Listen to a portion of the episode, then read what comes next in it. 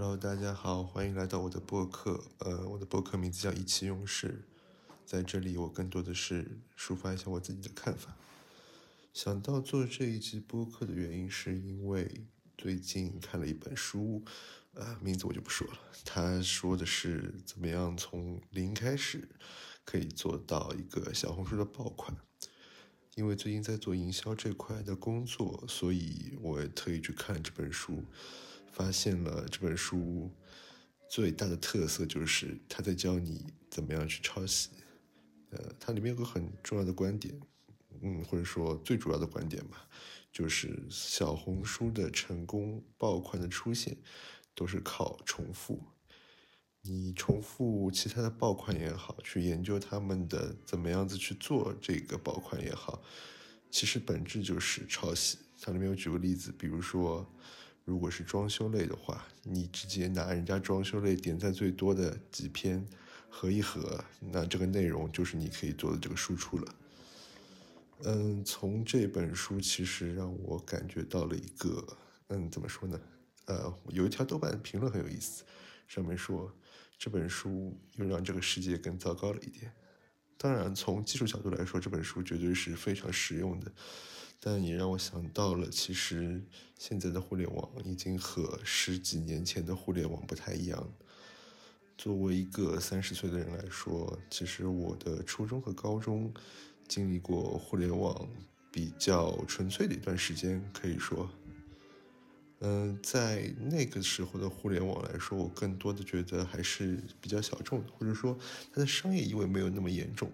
我们也知道那时候的谷歌，呃，还刚刚出现。我们其实当时对谷歌的一系列的观点，呃，其实是很赞同的。比如说不作恶，那更多的互联网的精神，它是一种共享的精神。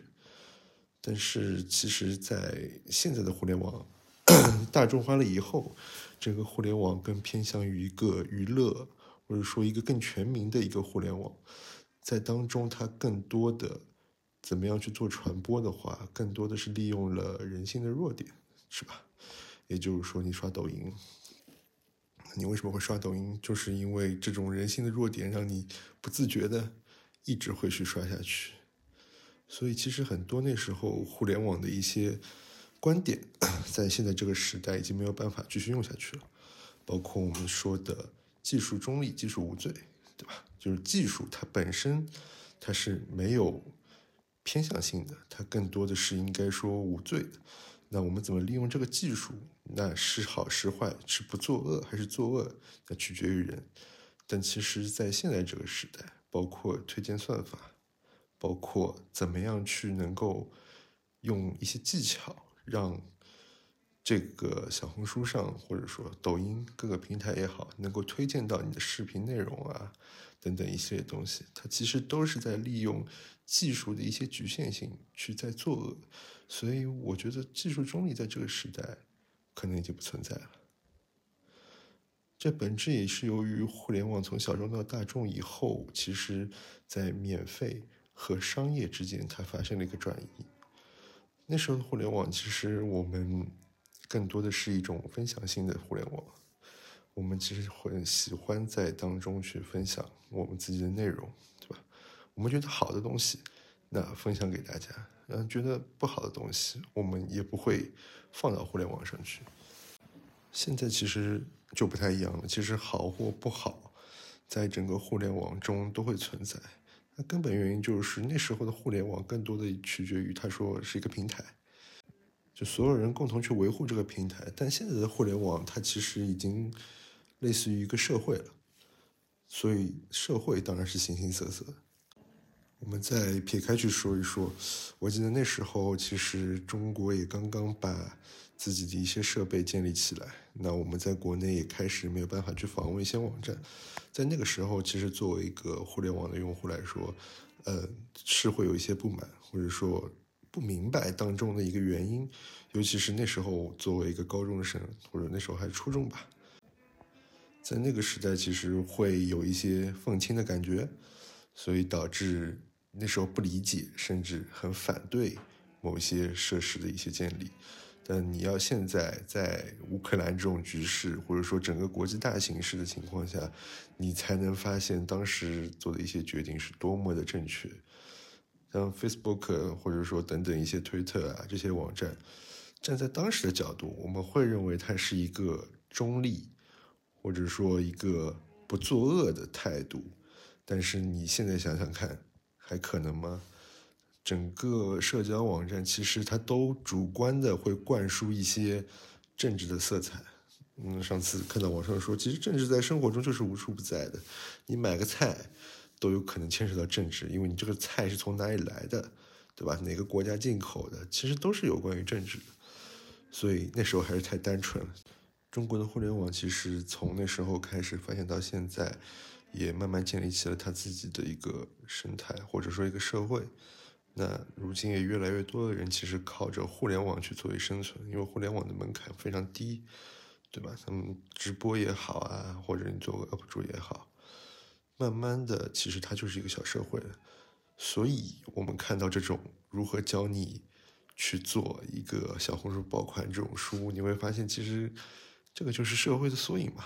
啊，整个互联网其实就是整个社会的缩影。你为什么要去做个小红书爆款呢？不就是为了赚钱吗？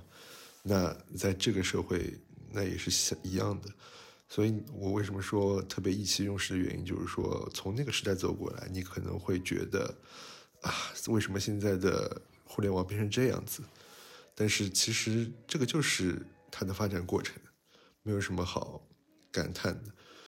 你要是真的自己心里过不去这个坎，那你就自己去分享一些好的内容，对吧？不要去重复。那当然，你可能。也要面临一定的处境，就赚不到钱。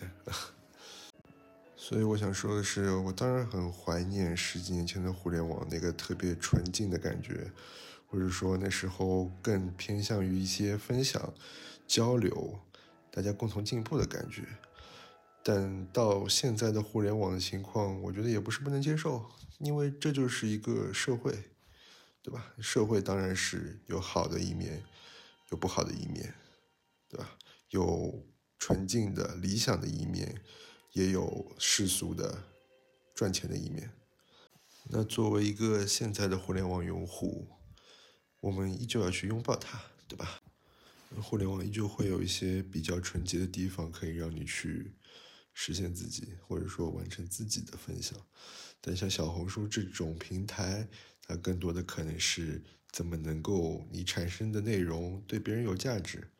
对吧？那你可能要通过一些特殊的手段去达成，都可以。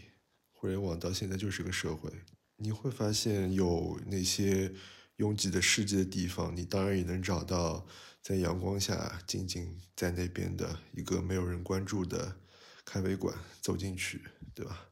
点一杯喜欢的咖啡，在那边坐一下午，都可以。好了，这个就是这一期的意气用事。我很怀念十年前的互联网，嗯，但是现在的互联网，我们依旧要去习惯、适应、享受它。拜拜。